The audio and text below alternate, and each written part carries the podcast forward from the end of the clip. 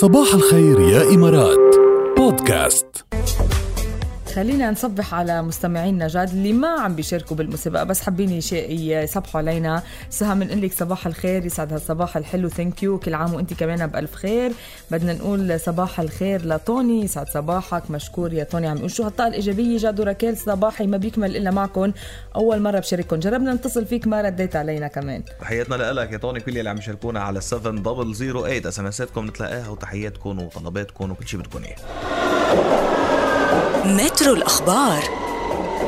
يلا بننطلق من بريطانيا، شقيقتين اسمهم بريتاني وبريانا. انتشروا توم، مش بس انه هني توم والتوم بيتشاركوا كل شيء، بيتشاركوا حياتهم ولحظاتهم وأحاسيسهم وكل شيء، لا تشاركوا وقت الزواج، أيوة، والحمل والإنجاب كمان. شو حلو. لا يعني لو بدون يسقبوها هلا يسقبوها بالزواج، الباقي ضبط معهم صدف هني. شو حلو يعني، بس انه بال2018 تزوجوا بنفس اليوم، من بعدها بكم شهر يعني حملوا بنفس الفترة وأنجبوا الاثنين كمان نفس اليوم. شو حلو، شو حلو يعني، كأنه كمان ترابط الوثيق يعني، كأنه أولادهم كمان جد رح يكونوا توم أول شيء، لأنه نفس العمر، وولاد إخوة يعني، رح يبقوا مثل التوم، خالات يعني، فرح يكونوا خالات توم كمان، ولاد خالات بيشبهوا بعض كتير يعني. شو حلو. المحطة التالية، نبيع أول حذاء رياضي من طراز يعني من براند معروف كتير، ما رح نعملها دعاية هلا على الهواء. لبسوا المغني كايني ويست على خشبة المسرح خلال حفل جرامي مقابل 1.8 مليون دولار، يعني 3 أضعاف الرقم القياسي السابق لحذاء رياضي. كان كمان أعلنوا 1.8 مليون دولار، 1.8 مليون دولار حقه للشوز رياضي يعني، عزكم الله، بس لأنه لبسوا كايني ويست. نعم، ولا وكان يعني هيدا طلع ضربة 3، طلع 3 أضعاف عن الرقم القياسي اللي كان مسجله كمان قبل زوج من الحذاء على ايه قبل. انا بدي اروح على الخبر، مش لعلي خلص الخبر اللي بعده.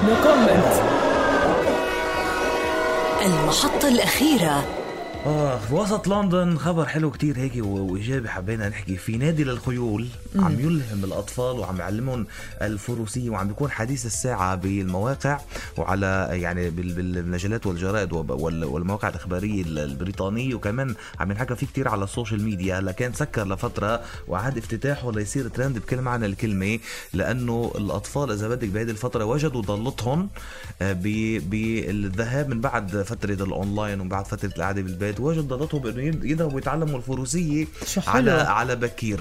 عن جد قد حلو هالفكره، انا من انا وصغير كتير كنت احب كتير انه يا ريت بعرف اركب خيل، بخاف على الخيل يعني مش ذنبه بس انه يا ريت بعرف اركب خيل. حلو جد هالمهاره، ركوب الخيل بتعطي وبتعلم مهارات حياتيه كتير مهمه للاطفال. هون القصه مش بس مهارات ومش بس سكيلز، هي كمان مجموعه قيم، هي ثقافه قائمه بذاتها ومجموعه قيم بيتعلمها الطفل من هو صغير، اللي بده يصير فارس. حدا بيقول لك فارس فارس فارس بأخلاقه كمان. شو حلو، شو حلو، اجمل شعور هيدا، برافو عليهم انه عم يحفزوا اولادهم على هيدا النشاط من عمر كتير صغير ويكبر معهم، برافو.